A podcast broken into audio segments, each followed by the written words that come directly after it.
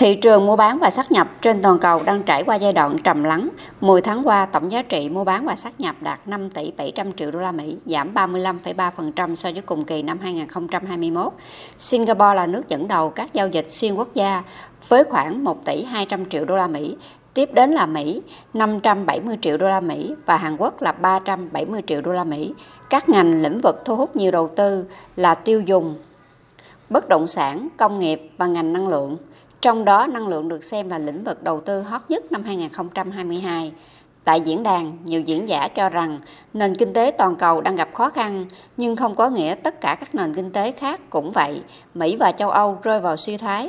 nhưng vẫn có điểm sáng ở các nước vùng vịnh. Khu vực này đang có thu nhập cao nhờ giá dầu. Họ đang có rất nhiều tiền và sẵn sàng đầu tư. Theo diễn giả, Việt Nam đang được nhiều nhà đầu tư quan tâm vì sao dịch bệnh COVID-19, kinh tế phục hồi và có tốc độ tăng trưởng tốt, chính trị ổn định. Tuy nhiên, để thu hút dòng vốn đầu tư qua hình thức mua bán và sát nhập, Việt Nam cần tiếp tục cải cách hoàn thiện khung pháp lý liên quan đến mua bán và sát nhập, kinh tế số, nâng cấp hệ thống kế toán theo chuẩn quốc tế, phát triển cơ sở hạ tầng, logistics, phát triển trung tâm dữ liệu lớn.